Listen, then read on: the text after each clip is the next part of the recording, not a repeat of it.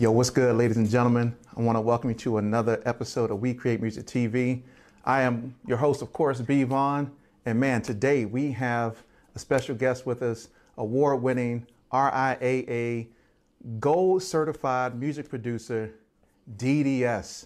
Man, welcome to the show, brother. Thank you for having me. I appreciate it. Yes, sir. Yes, sir. Man, so welcome to the show, man. I'm greatly appreciative of you coming on and just kind of talking about yourself and, you know, sharing them gems. Oh, yeah. I appreciate it. I'm ready. Yes, sir. Yes, sir. So let's just start off talking about your musical journey, bro. I started making beats in I want to say 10th or 11th grade. I'm not even sure anymore. So I was like maybe 14, somewhere mm. around there. And I just it really started where even in middle school, I liked instrumentals. I found myself doing the thing where I had like a CD player, and if you plugged in your headphones just to the right point, it kind of made everything sound different where you could hear the beat. So yeah. that was really what I started doing. And then I got into like virtual DJ way back then.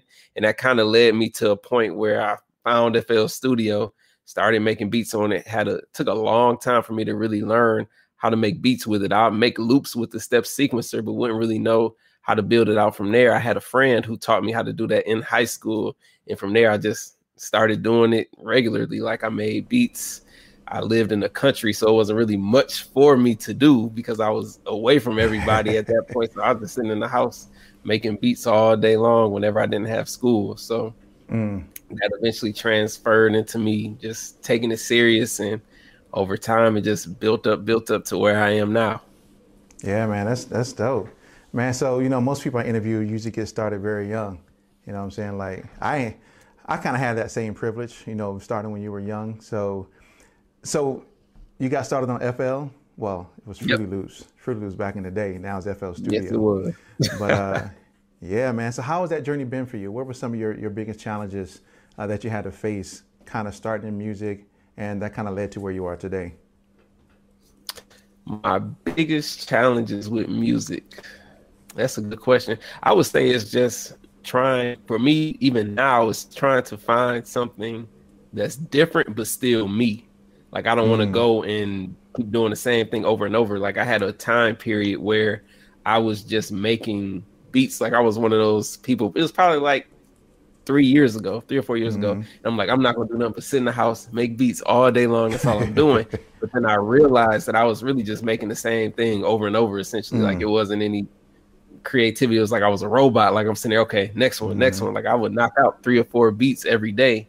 And then I look back and I'm like, yeah, that was bad. I shouldn't have did that. But really, now I try to just flow off like I did when I was initially getting started. It was like I'm just trying to have fun with it. If I'm if I don't feel like doing it, I'm not gonna do it. If mm-hmm. the vibe isn't there, I'm not gonna force it. It's like I just sit down, start pushing buttons on the machine, and go from there. I think one of the things that I look at comparing now to then when I was just getting started, you know, you didn't really know any of the rules. It was like it wasn't those I didn't think about scales, right. didn't think about food, didn't think about nothing, just making music. If I like how it sound, that's all that matters at the end of the mm-hmm. day. Yeah, for real, right? You just kind of you know, it's interesting. Let me go back. It's interesting that you said that, you know, you would sit in the house and just make beats and make beats and you, you shouldn't have done that. Why so why do you say that? I say I shouldn't have done it because I was just trying to chase the numbers. Like it was like I wanted to have a thousand beats done by the end of the year, and I need mm. to make mm. that happen. There's no way I can't make that happen. I was listening to other people. Like at that point in time, I had the Try Me with Dej Loaf, mm-hmm. and it was maybe it was probably about two years after that.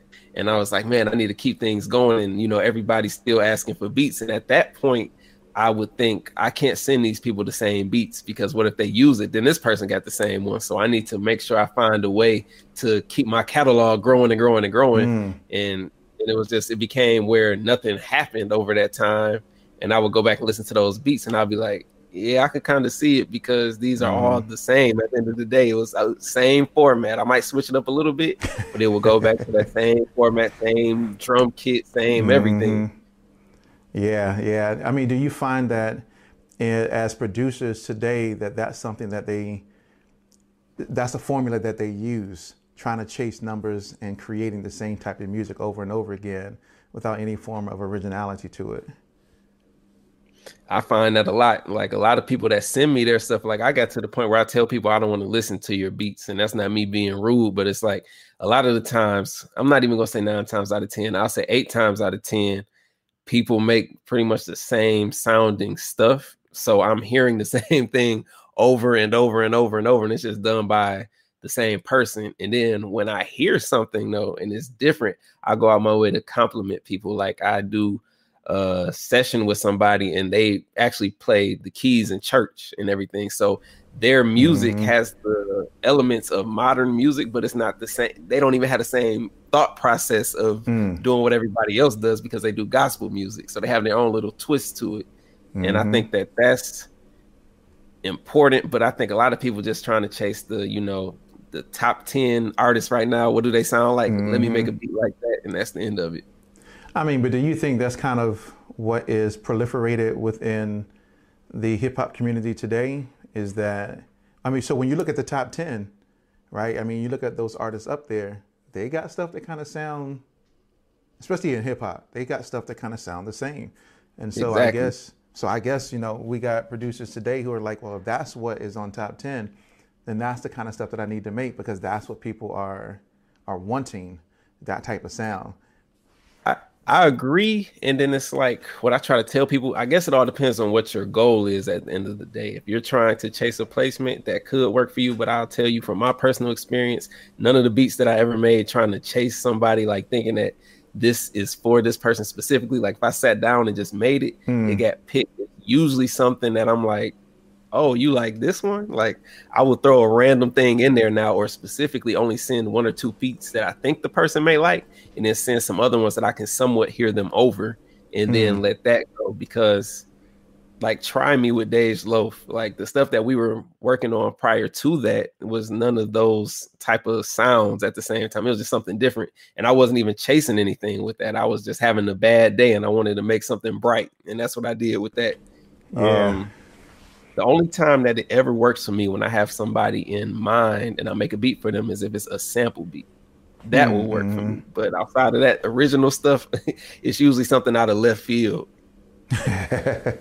yeah, so I mean that's kind of like like your story with with the Dej Loaf type beat, right? So so talk mm-hmm. a little bit talk a little bit about that that whole process and how that came to fruition for you the way I came about even hearing about Dej Loaf in first place was she was a part of a group. They put out a mixtape. I liked the artists that were in the group, and then I had never heard of her at that point. So that they put it out January first of 2014, I believe it was. So I'm like, oh, I like her. I need to hear some more of her music, and I'm like, I want to work with her. It's just something about her voice, her delivery, all that stuff. So I looked her up on Twitter saw who her manager was, said he looking for beats for his artist, and I said, okay, I'm gonna send him some beats. She was the only person to respond. It was snippets. She tweeted that she hates when producers send snippets, so I had uh responded to that and said, "Dang, like okay, you could have just could have just said send you the whole thing." So that sparked me just literally sending full beats mm-hmm. because I wasn't really chasing the money. I really just wanted somebody to rap on my beats. It was like mm. I just mm. want to hear it, like let's do it. So in between that point and try me, I probably sent her over, I'll say anywhere from about 70 to beats just over time. Like I made it, it was like, okay, this somebody I'm sending them to.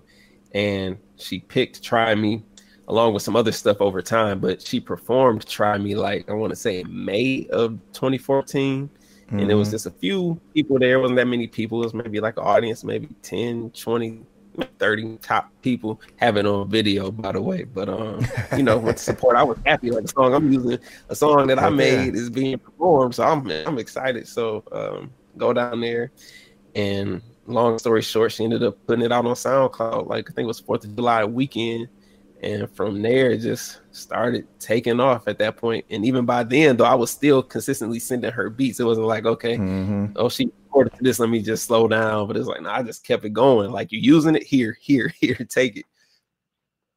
So, so would you advise other producers to kind of follow that same route when looking to work with, oh, yeah. with artists? I always tell people to do that. Like, if you want to work with somebody, don't be that person that's like, oh, you know, you didn't give me fifty dollars, so I'm not gonna give you the beat. It's like if oh you oh want God. to hear the person on your beat, you're gonna get something out of it. Just uh, I get something out of it just if I like the way you mm-hmm. sound and I want to work with you. Just the fact that you recorded on something that I made makes me happy.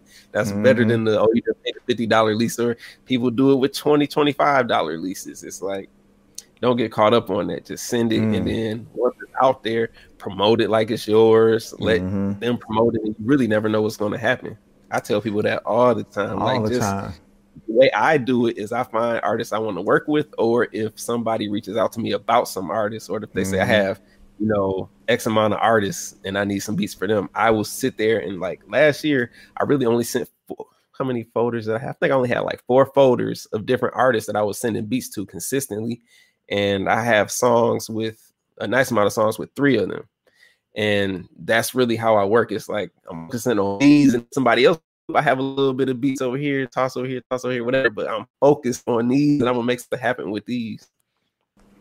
Yeah, yeah. I think a lot of people get get caught up, kind of like you were saying, with chasing the numbers, and it's like, well, if you don't give me something for this beat, then you know what I'm saying. Like, I think a lot of people are transactional in their thinking. You know yep. what I'm saying? And they, they just they just say, okay, here's a beat, here's money, okay, here's the next, but they don't think about the long term perspective. Or even, I, I, was talking to a friend about that earlier. It's like, cool, you can get money up front, but there's other things that you can get out of that. If you're just looking just for that one transactional thing to take place, I, mean, I guess that's cool, but I want more. I want more stuff. I want a relationship yep. with that person, and that so based off of that song, "Try Me," it's led to some other stuff. You know what I'm saying? Exactly. It, it, That's it what I was going to say. Yeah, go ahead, say that. I was just going to say, like, imagine if I was that person that was like, "Oh, you like this, you like this snippet, but um, if you want the whole beat, I need you to go ahead and PayPal me uh, 25 50 dollars, and I'll send you the whole thing." Like, I didn't mm-hmm. care, just take it. And that that literally that literally changed my life. Like at that that year, I was on unemployment, and then I hadn't had a job since then. Like I got laid off and wow. then it's like, okay, uh, what am I gonna do now? And then I'm like, okay, I'm just gonna take these three months of unemployment and try and make something happen with music.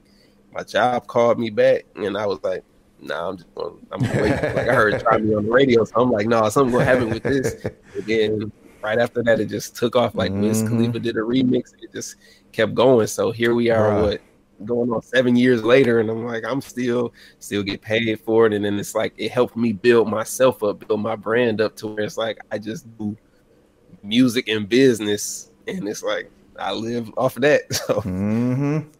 man, do you know how many views that song got on her? Um, on her it's YouTube? crazy. I, I forget how much it was, but I know it's a lot. 101 million plus views. Yep and then I have Come three on, million on my page Come from on, it. And I, I, think, and then it was on other channels at one point in time yes. too. So it's just, it's crazy. So, and so, not even just that.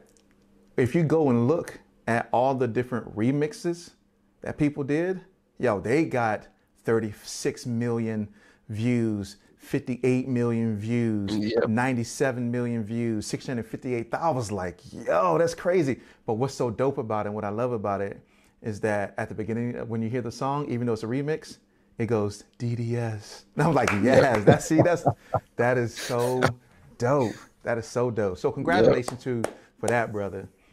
Definitely. Thank you, thank you. Because, I love those remixes. yes, yes. You know, because it led to some other stuff with Dej Loaf. Yep. Yep.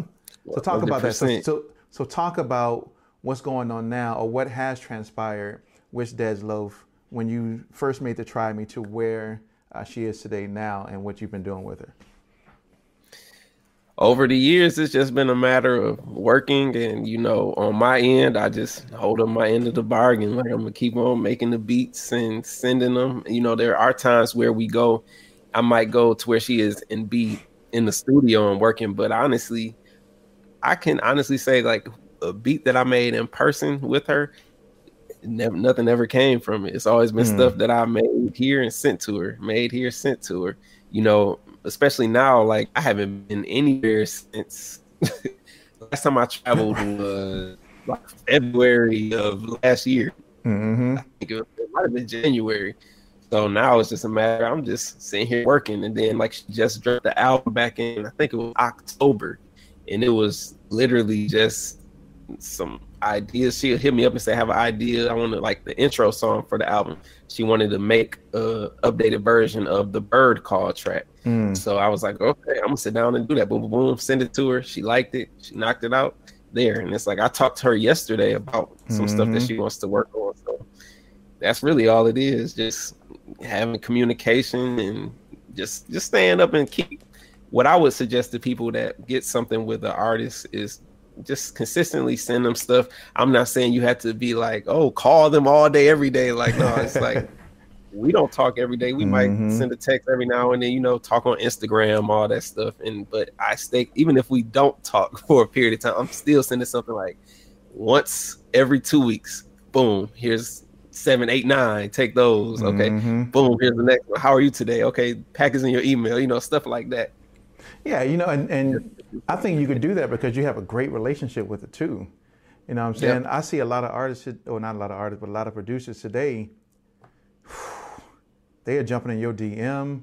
They are sending you 9, 20 beats uh, uh, a minute, and I'm like, oh my gosh, it's so it's so crazy. to hey, me all the time. Hey, like bro, they be trying to, to sell me beats. right, they be trying to sell you beats, and it's like, like, do you not realize that I produce too? And you're trying to sell yep. the other beats? And I guess they do that because it's like, well, you you know people, and so if mm-hmm. you hear mm-hmm. if you hear this beat, you may say, yo, I like this beat. I got an artist that I think is good for this for this beat. I'm I'm a connect for you. So eh, but I don't like that. even with that. That to me, that goes to relationship. Like whenever I have some opportunities, I may have people in my circle that I'm like, hey, you know, do you have something for this? Or send me some ideas of what you think of this, and then I will build mm-hmm. onto it, and we can put it together. Then I'll send it so that way, if something comes from it, you get some of it, I get some of it. But if you just hit me up out the blue, like, hey, here, take these. like I thought you were looking for beats. like, no, right. not really. right, brother. Man, so so based off of that work that you did with Try Me, it, it led to some awards. And it led to you being yeah. a RIAA gold certified producer. So yes. I read I read something about what happened at the awards. So I don't know if you want to talk about, about the BET Hip Hop Awards.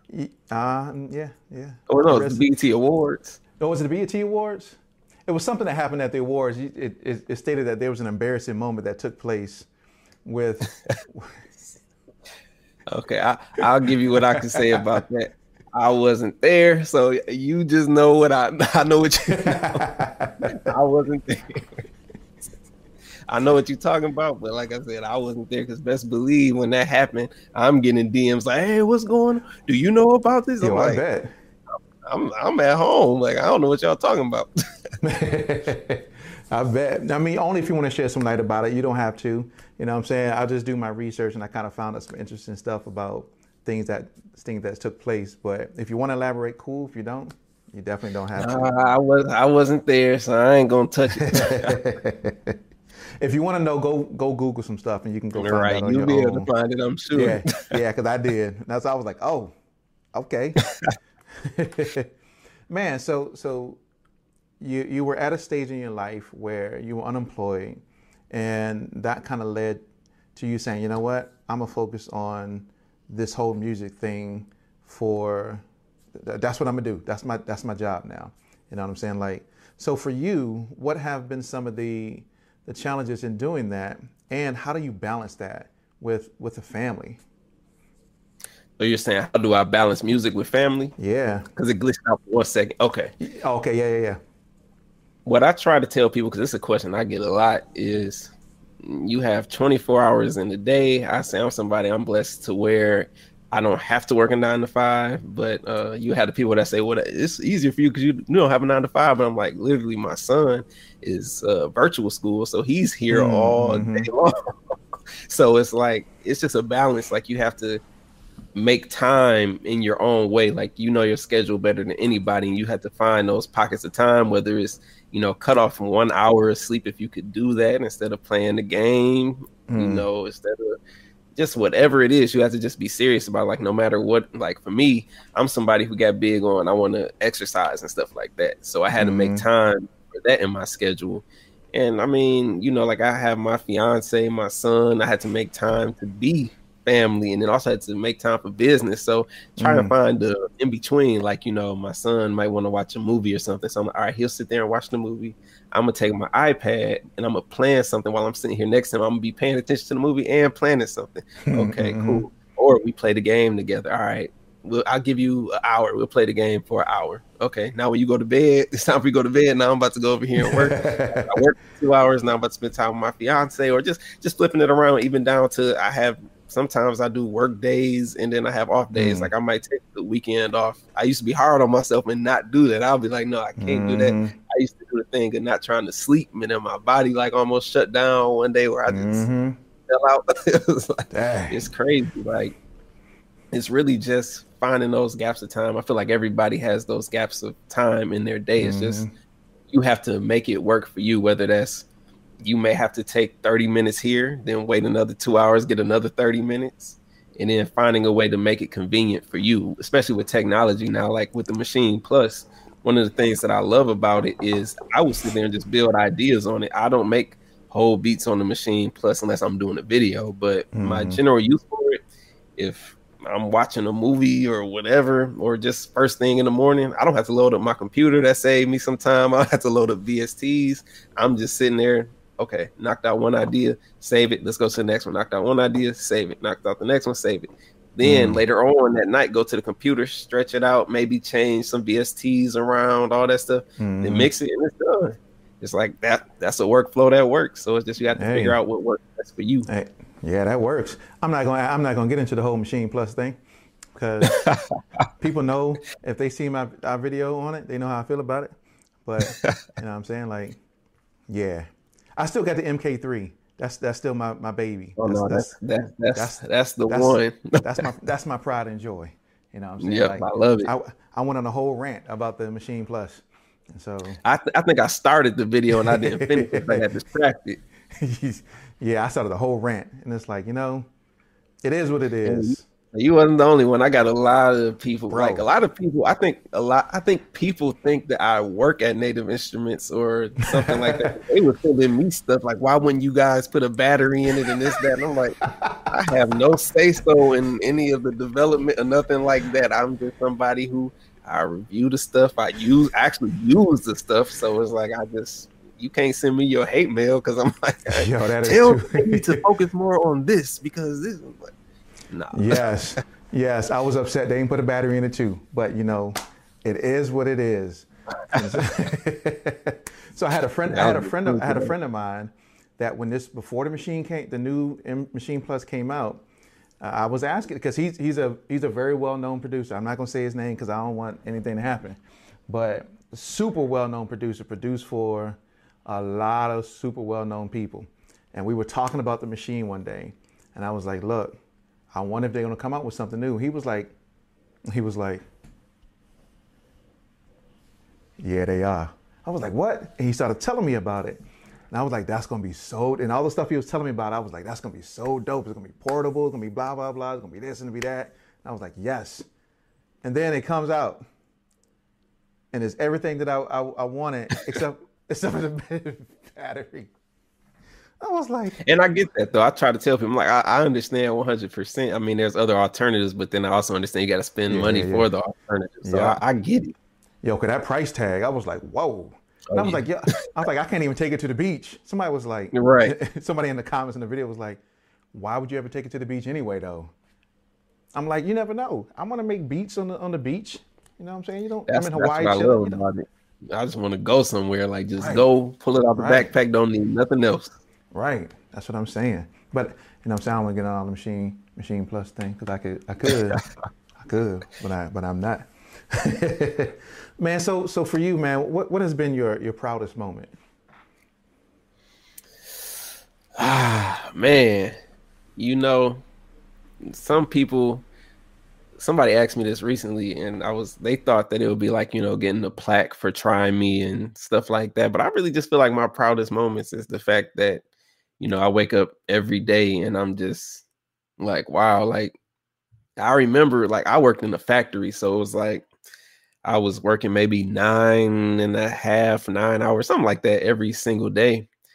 and you know we had our days where we had to work on Saturdays and all that stuff. And then they actually did some type of error with my uh, information when I started working there, and they was taking like double money out of my check to fix their error or something like that. So I was really working for nothing nah. at that point. I was just doing it, and it's like just to sit here now and be like, it's like I just do do the YouTube stuff when I can or when I feel like it, and I make music, send it out. I sell my beats. It's like when I see the PayPal notifications, my course notifications. Mm-hmm. It's like I was really able to build something, and I want to be able to help spread that to other people. And um, you know, like of course you had the moments where it's like you got the plaque or you heard the song on the radio mm-hmm. or you know the first big check or you know all that stuff. But I feel like every day is really just like wow, and that's why I try not to be too hard on myself. At the same time, I'll be, I'll be, I'll be sitting here getting frustrated. I'll get mad at myself just for sitting down for thirty minutes. Hmm. That's my fiance for Shanta. I just saw the comment pop up. Thank you. But yeah, yeah, I'm I'm loving the interview so far, man. Like like I said, we just sit we just sit back and we just we just have a good time. Mm-hmm. But uh, but man, so so you started talking about your your your courses. So what was your motivation yeah. behind starting and creating these courses, and what can people expect for those who haven't taken the course? My course will literally walk you through getting the Maschine. I use the Maschine MK3, but it's the same as the Plus, except for without the stand the standalone mode and the micro, except for you don't have the screen. It takes mm-hmm. you through what each button does, what software does, and I walk you through how I make a beat and then just why I do it. Like I'm literally like I push this button because it does this. Like I'm mm-hmm. literally explaining it because I started doing one-on-one sessions and they got real time consuming and it was just like I was answering the same stuff over and over and over, which is cool if that's what you want to do. But for me, I was just getting frustrated because mm-hmm. I would get out of one hour session and then go to the next, and then it'll be the exact same question. And I'm like, I need to just come up with a way to do it. And I kept getting a, a way to make it so that way I don't have to keep explaining. Is what I meant to say. So, um, the idea just kept coming to me and coming to me. And I actually shot all of the course. I want to say it took like one night to record everything. And then I, it took me a couple days to edit it. And then after that, it was done. And I just sat on it because I didn't know what to do with it. Like the videos were like 20 gigabytes. And I'm like, I can't just host this somewhere mm-hmm. let it go and all that stuff. So I just sat on it for probably about two months. And then I eventually looked at Teachable. And that seemed like a good option mm-hmm. for me because mm-hmm. I don't have to maintain anything. It's all done through them. So I was like, I'm gonna throw it on there. And honestly, man, that that's been a game changer for me, one hundred percent. Mm. Like just having that, like I've literally had hundreds of people, and that's what I'm saying. When I think about my proudest moments, it's the fact that I look on there every now and then. I'm like, I've had hundreds of people take my course and complete mm-hmm. it. And I had people telling me like, "Oh, I didn't even know how to start with this Maschine, and now I'm selling beats on BeatStars. Thank you, thank you." You know, stuff like that. So it was a game changer. I have some ideas for other upcoming courses that I want to do. I'm gonna flesh those out and then put those up. And yeah, it's a game changer. mm-hmm. it's, a, it's a game. It's a game changer. So so I'm gonna let out a little secret. Guess how I learned how to use Maschine? Oh, you took my course. hey, guess how I learned how to use Maschine? Like I didn't even know that. I had to. I had to. I was. I didn't know anything. So I don't know if you know my whole story about Maschine. I, I talked about it in my um, my Maschine top five things about Maschine that I like, and I talked about how I had the MK2 twice. I had it. yeah, I had it twice. So I bought it. Well, actually, I bought it at a um, where I don't even know where I bought it from, but I bought the first one, and I started using it. I didn't like it. And what I didn't like about it was the workflow. I didn't like, I didn't, well, let me, I didn't like anything about the MK2. Nothing. I didn't like the software. I didn't like the way it worked. I didn't like the, nothing about it. And I was like, you know what? This is not from your boy. So I sold it. I sold it to the pawn shop. Got my little bread. I like it, cool. And then, but because I, because I purchased it, I already had the software. You know what I'm saying? I already had some of the kits that I had with it. And so I was like, I'm gonna keep it. I'm gonna keep it just in case. So I did. And then I was like, you know, I didn't really give the MK2 its due diligence. I'm gonna buy it again. So I went back. I think I went back to the same pawn shop, to the same pawn shop, and bought it. And was like, all right, cool. Let me try it again. Matter of fact, it was right next to my kids' uh, taekwondo school, and I was like, cool. I'm a, I purchased it, and I took it back. Nah, I don't like this. Nope. And I sold it right back to the same pawn shop. I had a similar situation almost. I Man. bought the Mikro from uh, Guitar Center. That was my first Maschine, and it was like August of 2013. I bought it, plugged it up, and I'm like, coming from FL where I can make a beat like that, I'm like, I ain't feeling this. And I was so tempted to take it back, but something was like, just give it some more time. I had 30 days before, mm-hmm. like, if I mm-hmm. wanted to take it back, I could. So I was like, all right, I'm gonna take the next two to three weeks every all the free time I get is gonna be on this thing, pushing buttons. At that time, I think mm-hmm. it was only one person on YouTube that was doing videos on it, but he wasn't even doing tutorials. He was just showing off how to make beats. But I was learning from just watching what he was doing, mm. and I was like, okay, like after that time, I was like, all right, yeah. Like my son at that point, he was like maybe five. No, I don't know if he was even five months at that point. He might have been like three when did I get it? 2013. So yeah, he, he was around three months old or so. Okay. And he would be in this little swing, and I'd be sitting there just going at it, going at it. And then eventually, I just once I think what it was is once they added the chord and scale features mm-hmm. and stuff of control, mm-hmm. it changed the game at that point. Mm-hmm. it was like, okay, I don't even have to think to make beats no more. I can just sit here and do mm-hmm. whatever, and it's gonna be good. and yes. I just stuck with it. Bro, scales and chords on Maschine was a game changer. Once that took, I was like, what? Oh, oh. But then, you know, I started seeing other DAWs, and, uh, you know, people making scales and chords type things in in their DAW. Like I'm a I'm a Reason user. Well, I was a Reason user. I was. Let me go and say I used, I, I tried Reason too at one point. I was. I still got it. I'm always keep it.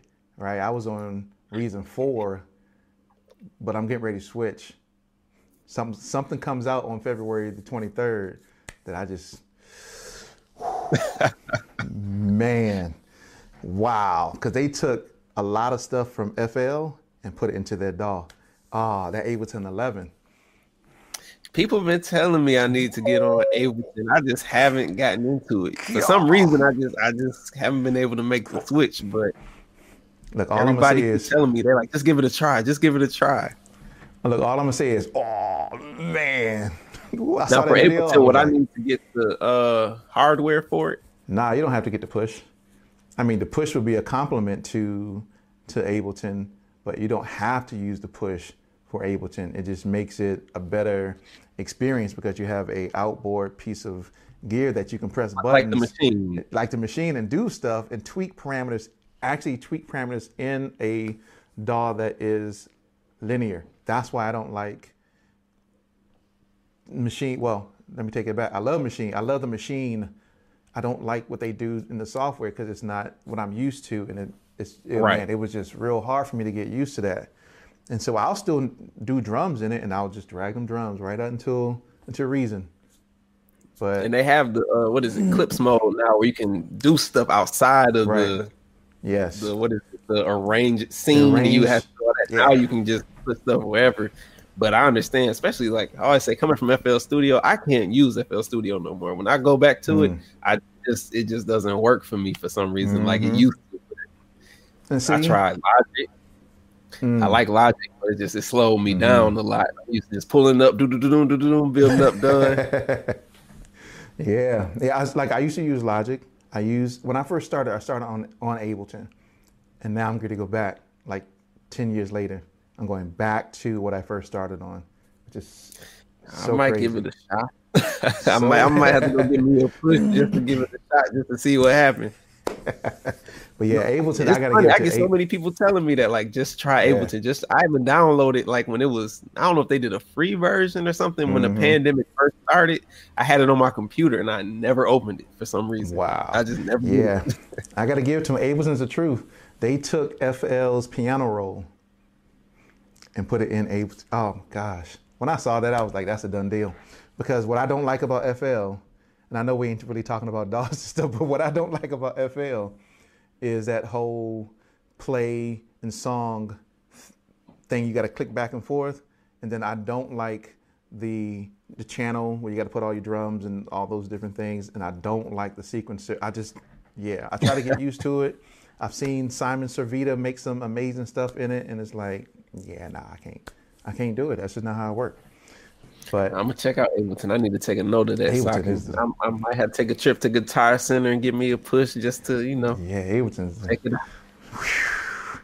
Yeah, when I saw, I was like, oh, and I had no, I, I had no chance to say I'm gonna go back to Ableton, but your boy may go back to, back to live, back to live, man. So, so, so let's let's continue the conversation, man. So, so for you, uh, what are your thoughts on uh, today's modern music production? Like, what, like, what are your thoughts on just kind of where we are as as a creative group of producers and the direction that we that we're going in? I love it. I love that a lot of people are starting to do pretty much just take the how much I'm put they're betting on themselves in different ways. Like you had the people that put stuff on the streaming services, you have people that want to put stuff on BeatStars and just things of that nature. People work together. I know there are people who have their own little issues in the community with each other and all that stuff. But aside from, I mean, you're gonna get that anywhere. So aside from that, I'm happy. I know I have people who tell me on my videos like, man, this stuff is too easy. They need to, they're making it too easy for the producers. Mm. This isn't right. And I'm just like, I mean, what's the problem with making it easy? Because I feel like they could make it super easy where all you got to do is push one button. But the thing is, people mm-hmm. have to mm-hmm. actually push that button to make it happen. And the majority of people ain't even going to go through the process of getting the button to push it to make it happen. you know, like there's the whole thing about AI music. That's the other, that's the thing that mm. I'm like, that seems crazy. But aside from that, I'm looking forward to the future. Like like when you said that about Ableton uh, 11, is it? I think Ableton mm-hmm. 11. Yep. I was like, okay, the FL Studio piano roll. That's one thing that I miss about FL Studio was the piano roll. Yep. And I'm like, man, I might have to try it because then you got the actual hardware too. That's gonna be a journey though for me. See? I already know trying to learn something from my usual I workflow, know. but I will document it, and then that's a process right there in itself. Yeah, look, I'm not saying that you got to switch from, from Maschine to Ableton, but that look, I will say this: it has that piano roll in it, and it also has the ability. Look, it also has the ability to do ghost notes too. So I'm just, I'm just saying. And, and then I could probably use Maschine inside of Ableton too. Oh look, look. So, so look. So you can set up. See, now you got me talking. You know what I'm saying? Like you can hook up, and of course you can do this in Logic too. I can't do it in Reason. I haven't found out a way to do it in Reason, and I have not found a way to do it in in FL. But you can do a 16 uh, channel type setup in Logic, and you can also do it in, uh, in in Ableton, where you can map each sound in the Maschine to an audio channel in Ableton, yep. save it as a template, and then every time you load up mach- uh, Maschine in Ableton, all your sounds are on are, on individual audio tracks. The beauty of it is that if you decide to switch a a group, not like a drum thing in uh, in Maschine, it still maps completely. It doesn't change any of it. So I can continue to just go through like my D, like my yeah. DJ Khalil. See, that's why I will never leave Maschine because of DJ Khalil and and Golden Kingdom and pure drip and all those things. Like I'm just not gonna leave because of those. But I can use all of that in Ableton. And then I could use, and because I'm a Reason user, I can load up Reason as a as a VST and use all my sounds in Reason and use the piano roll with the ghost notes and do all my oh bro like okay anyway don't get me started on power on Ableton on Ableton 11 but man it's interesting you say uh, you're looking forward to where music production is going. And I've heard a lot of people say that it has become a lot easier. And because it's a lot easier, that has kind of, I don't want to use the word demonetize because that's not the right word, decommoditize music in general.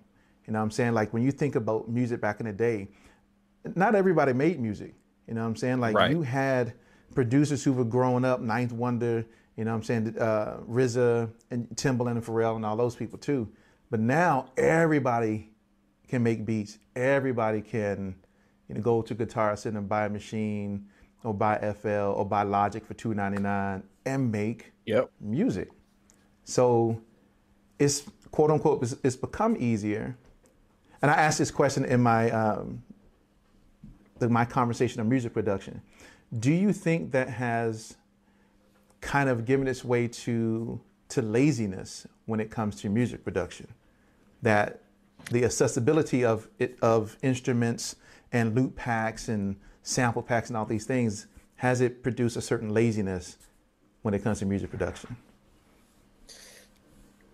I think I see both sides of it to where mm. I can see why some people would say that because there are some like I know somebody personally who he makes all his beats just off of the Maschine loops. Like literally, he will get the expansions, he will go through all the loops, drop it in, go like the main, like let's say he finds a piano loop he likes, boom, put it there. Let me go find a pad that I like, loop, bam, put it there. Let me go find the bass, boom, let me find the drums, boom, and that's all he does um that's the workflow that works for him I'm, i kind of look at it like uh, you got to learn to do something a little different but again who am i to say that though at the end of the day that's what mm. works for mm. you and if that's what's making it happen that's what's making it happen but uh, on the flip side i think it all goes back to the effort at the end of the day like yeah it's easier to make beats but what are you going to do with them after that like mm-hmm. it's more to it than just making it. Like, are you going to put it on streaming services? Are you going to take those steps to actually do it and promote it? Are you going to build your fan base with that? Or are you just going to be making the beats and just leaving them on the computer?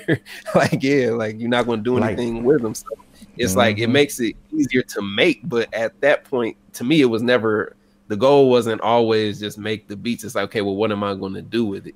Which mm. goes to kind of in hand to hand with the YouTube stuff and working with different artists and having ideas of things that you want to do and like mm-hmm. people can mm-hmm. make beats on their own and then even past that i feel like it still takes some level of skill to be able to operate all the stuff as well too because like with Maschine if you don't put the stuff in your scales or all you're not matching mm-hmm. them or mm-hmm. making sure that it's locked in properly you're gonna be messing up so you got to learn something too but um yeah for me personally I can see where the lazy argument comes in, but I feel like that's just to make you have to work 10 times harder because I have noticed that it seems like everybody makes beats. When I'm on Instagram, all I see is people make beats, you know? But I feel like that's also somewhat to do with the algorithm because I feel like whatever it is that you're into, you're going to see a lot more of that. You know, I'll be like, I don't even know this person Maybe beats. I don't even know who this is. Why are they on my timeline? And I think it's just the the way the stuff is set up now. You see the um stuff that you're into. So I feel like if I was into film, I'll be like, why is everybody making film? And they'll be like, oh, these cameras now. I used to have to go pay twenty thousand for this. And yes. only had to pay one thousand. You know, yes. it's like I feel like like that with everything. It's just technology. Mm-hmm. It's because look, I'm a camera guy. Like I am a camera. My son over here, who's my tech support, he could tell you I'm a camera guy. He will he will come he will come into my studio and I'm watching Peter McKinnon or, or I Maddie or oh yeah, I watched Peter McKinnon like until the wheels fall off. And and, and yep. because when I was learning how to do this whole thing, I needed to figure out how to master the look and how to yep. master like I didn't know anything about shutter speed and aperture and ISO. I ain't know none of that stuff in the very beginning. And you know, Once honestly, you it's, the game. like yo, it's it was it was pretty evident in the beginning of of my uh, We Create Music TV career. You can go back and look at my very first videos, and you're like, oh, oh, oh. but then, but then you can see, okay, there's a progression. Oh, he's yep. learned. He's learned, and I think with anybody, that comes through practice. It comes through repetition. But you got to figure out now that I've I've done this and it's accessible to everybody because you know what I'm saying you can buy cameras for three four hundred dollars now and they can shoot 4K and they could do you know 30 frames a second, and yep. they're out here. You, bro, you could take this and do 4K and do 60, 120 frames a second on your iPhone, right? I don't. If people don't know what we're talking about, you got to go, you know, look it up. But but that but that leads to the point though. People still you still have to do your research to get the value right. of what you what you're trying to do. It's not like, oh, I'm about to buy this camera and it's gonna be the perfect thing right off the box. Mm-hmm. It's like, no, mm-hmm. yeah, hours and trial and error testing and even down to your sound and everything is levels to it like yes yeah, the entry is low but to get mm-hmm. past that you still gonna have to do a lot of work a lot of work and i think that's sometimes what people miss is i think a lot of people are in such a hurry to try to quote unquote make it it's like, hey, I've been producing for two, three months. You know, why nothing happening for me? Like I, I put my stuff on, on BeatStars. Why ain't nobody checking out my beats? I haven't got I haven't gotten anything yet. And it takes you know, it takes a lot of work. A lot of work. It, I could tell you that firsthand. Like I was selling mm-hmm. beats online like before try me i think i went like a year and a half before i even sold one beat. And then i went like another year before somebody bought something after that. But it was i was mm. able to sell stuff in person which was able to work out better. But i get those messages all the time. Like somebody like man i'm just ready to give up. I've been making beats. I started making beats in like july and now nothing's working for me. So i think it's just not for me. And i'm like man listen i'm Mm. 28 years old. I started making beats when I was 14. That's 14 years of just making beats. Like I it didn't none of the stuff comes and it has its ups mm-hmm. and downs too. Like I was I'm fortunate enough, like I say, I'm blessed to be in the position of where my BeatStars for whatever reason, it gets me to where I can um just sit back and see those random things. Boom, boom, yeah. boom and oh, mm-hmm. BeatStars Marketplace. That also comes from the grind that I put in on YouTube to build up my audience. Because mm. one of my top selling beats of 2020, I, I sold the beat so many times. It's crazy. Mm. It's a beat that I put on YouTube in 2018. so wow. it's like, and people are scared to even take that first step of putting that stuff out there, which is a whole nother mm-hmm. conversation. But mm-hmm. yeah, People just got to stick with it or find something that they enjoy doing. So when nothing's going for them, they still could push themselves through it. Yeah, that's true. That's true. Man, so I, I, I want to switch gears for a moment. And I do want to talk about your YouTube channel. You know, what was your motivation kind of behind creating your YouTube channel? And what led to that explosive growth for you? Initially, for me, it was um, I had a camera. uh, well, past that, I used to have a graphic design business. I used to do stuff like that. So I made a YouTube channel just to put up my graphic design work as a portfolio to send out when I was trying to get like a graphic design job somewhere right out of high school or while I was in college. Like, let me send this, let me send that. Then it transitioned to when I got a little camera.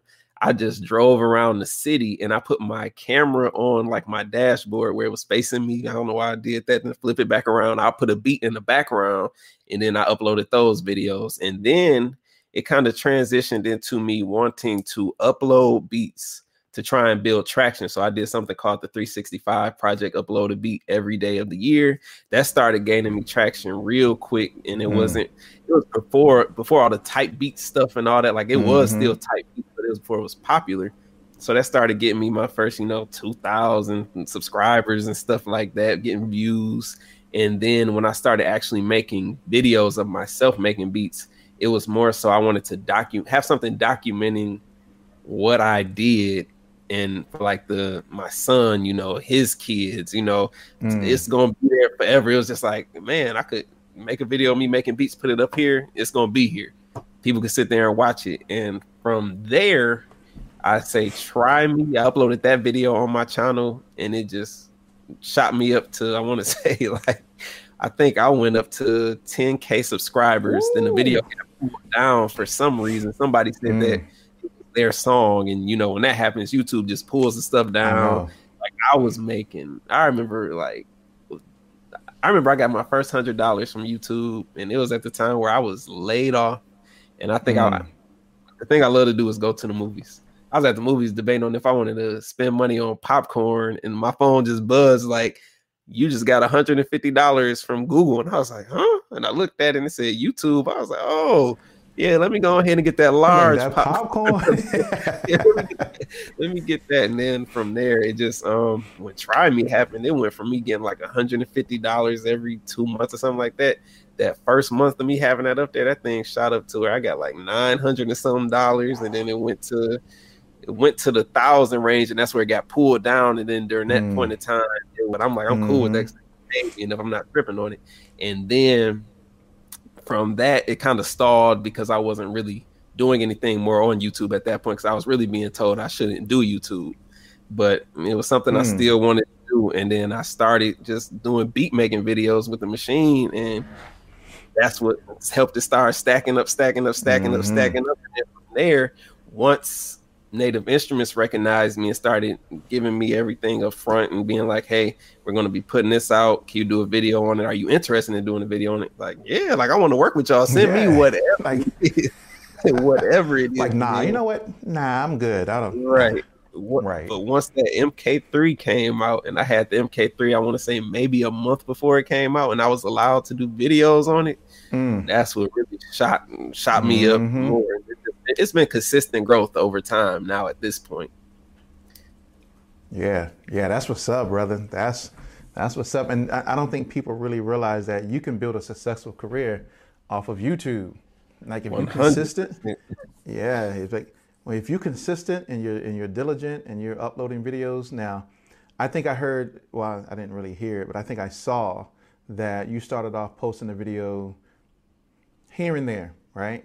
Mm-hmm. And then it went to posting a video once a week, and now you then, then now you find yourself posting okay twice a week. Yeah. So how, so how, so how many videos do you post a week now?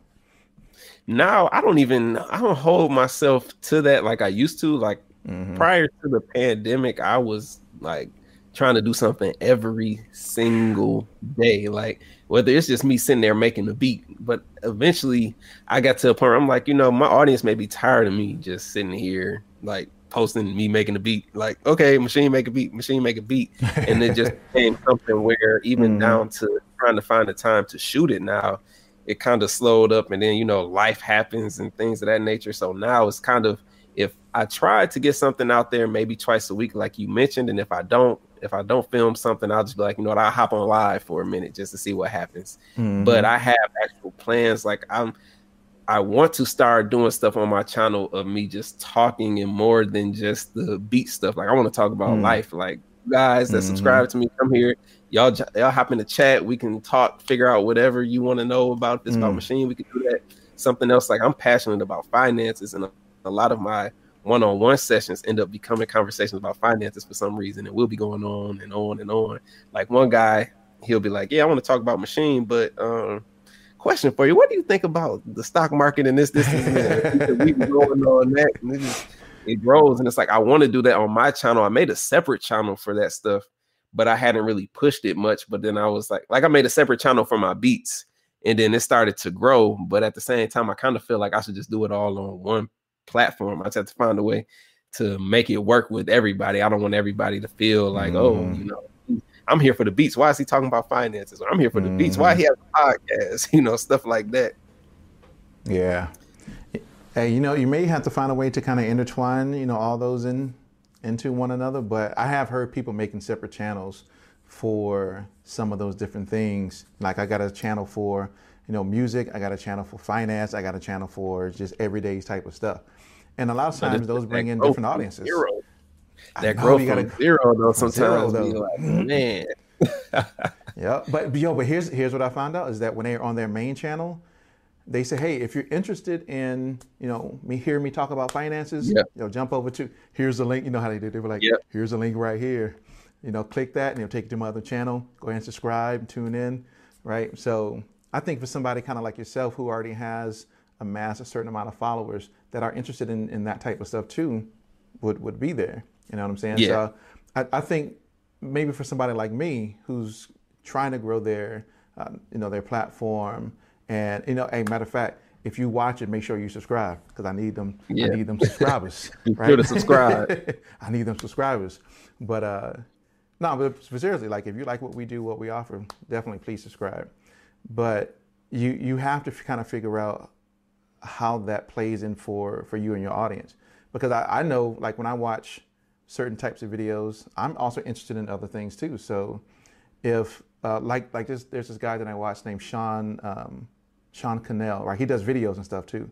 But he was like, hey, I have another channel that focuses specifically on how to make money as a videographer. We don't really talk about that here, but be like, all right, cool. I'm gonna go check it out and I'm gonna go subscribe to that part of his channel too.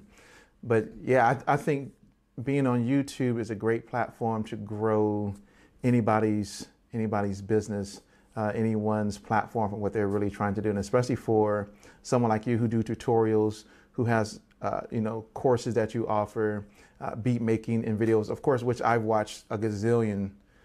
I ain't gonna lie. It. I'm not gonna lie, I watched a gazillion of those videos. Like, yo, how, wait a minute, how you do this in Maschine? Like, I don't know. DDS. Like he know. Right. like I already I already know he know. Like that's how I figured out how to actually arrange a song in Maschine. I was so frustrated with it. And I was like, who has a template or some video that shows you here's how you structure a song in Maschine? Structure song in Maschine. DDS came out. I was like, oh yeah, DDS, no click. That's, Boom, that's it, the it, number one. That's the number one thing about is yes. arranging. Number because, one. That's because no, no, can't nobody figure it out. They made it too cumbersome. Can't nobody figure it out. but man, uh, man, we've been talking for a while, brother. I greatly appreciate you being here, man. Is, is there anything that, any piece of advice that you could kind of tell up, up and coming music producers that would kind of give them that good advice? That people that work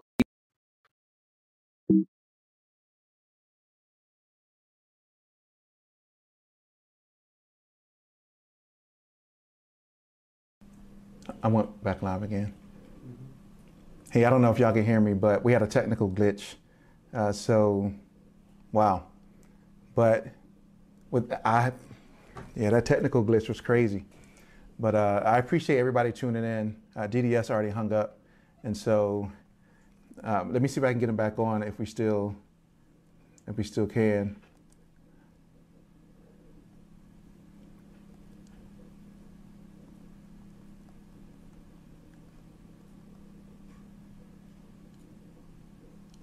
but yeah, it was a weird technical glitch that that happened, and it kind of just froze.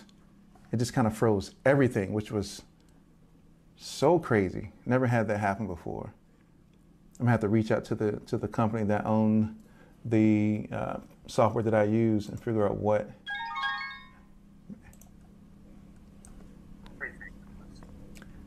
All right. All right. Oh, man, I'm sorry, I got, I got it running over here. man, I don't know what happened, but it went into a technical glitch, and it completely froze everything. I'm like, no, no. But yeah, it, I mean, it froze. It froze everything. But uh, man, if people are still watching, let's let's go ahead and wrap it up. So the question I was asking uh, and I appreciate those people who are still in attendance, and I appreciate your uh, your patience even through the technical glitch. Oh yeah, is, no problem. Like, what advice would you give somebody who's trying to get into this whole music production thing to help take them to the next level? I would say um, believe in yourself. Know that you're going to have people say negative stuff to you, but don't take that stuff personal. That's the main thing. And even if you are even if you don't deal with the negative stuff, like if you have people reaching or if you're reaching out to people and you're sending them stuff and you don't hear back, don't take it personal. I've had my moments with that stuff mm. where it's mm. like, dang, I done sent this, and this, and you you ain't responding. And then you say, send you some more stuff and this, that, and the other. But it's like it's all like that's earlier, that's like long gone. Like now I'm like, I don't mm. take any of that stuff personal. Everybody had their own stuff going on and just believe and keep pushing. Like really, like even if you think that your beats aren't the best right now. You can get them to where you want them to be. You just got to keep on working, and regardless of what you do, just keep on working. Honestly, because that's the way something gonna happen. Like I said, it's crazy. Like I said in an interview, I was making beats for 14 years. Like I, I didn't even realize that till I mentioned it then. Like I knew it's been wow. over 10, but like 14 years. That's probably going on 15. So it's crazy. Yeah, some people. And I'm not realize... even where I want to be yet with all this stuff. some people don't realize it's, it's it's a long game. You know what I'm yep. saying? Like like you got to be patient through this whole thing. Even if you do know people who have connections within the industry, it's not necessarily may not necessarily be your time at that at that moment. But people do have to realize it's a long game. I need to stay consistent, consistent yep. with it. Man, so what's next for you? What's next for me is I want to make some more. Want, how can I put it? The placement thing. I kind of want to get some more placements, but it's really on a it's not like I'm chasing those that way. I want to have like some more placements. Like, you know, I work with Dej Loaf, a few people like that, get some more stuff like that, build some more courses, uh, more content. One of my things is I want to make more meaningful content stuff that have an impact on people outside of just the, you know, like you taught me how to do this or do that. Like I like the stuff where people say, man, you know, you really motivated me to start my own thing and now I'm successful at it. Like I had somebody reach out to me and say, Oh, I made ten thousand dollars this month off BeatStars, and it wouldn't have happened if you wouldn't have told me to start put my beats out there and stuff like that. So I want to just get into that mindset of motivating other people and just helping other people grow to become what they're whatever it is that they want to be if I can assist them and just build. And you know, I have a few things, like I said, I want to get my podcast back up and running and mm-hmm. stuff like that. And you know, do it. Things of that nature. Yeah, do it, bro. That that one time when you went live, uh, it was great. Yes, yeah. and I enjoyed it though. It was it was crazy. I want to find a way where I can incorporate a guest and stuff. Maybe take a phone line or something mm-hmm. like that and do yep. it like that. But got things like that that I want to do, and then like I, um, that's true too. Yeah, and it's like you know, this year I'm getting married in two months and stuff like that. So, you know, appreciate it. Yes, sir. So you know, just leveling up in life as a whole. Mm-hmm. Really, that's the goal for me. Yes, sir. Yes, sir. Man, so now now I can say it's been a pleasure having you on the show, brother. I greatly appreciate, appreciate you being here and sharing your knowledge. Appreciate you, man. Of course, you know I'll be tuning into whatever you do and supporting you in every every way that I can for what you do. I appreciate I what you're doing for the for the producer community, the Maschine community, for us who are still, you know, kind of struggling. Yeah, I got, I got the Maschine guys. Even if I do get Ableton, I'm still I'm not going nowhere. Still gonna have Maschine. I'm still have Maschine. Like the Maschine yep. would ne- the Maschine would never go anywhere and I'm never upgrading. So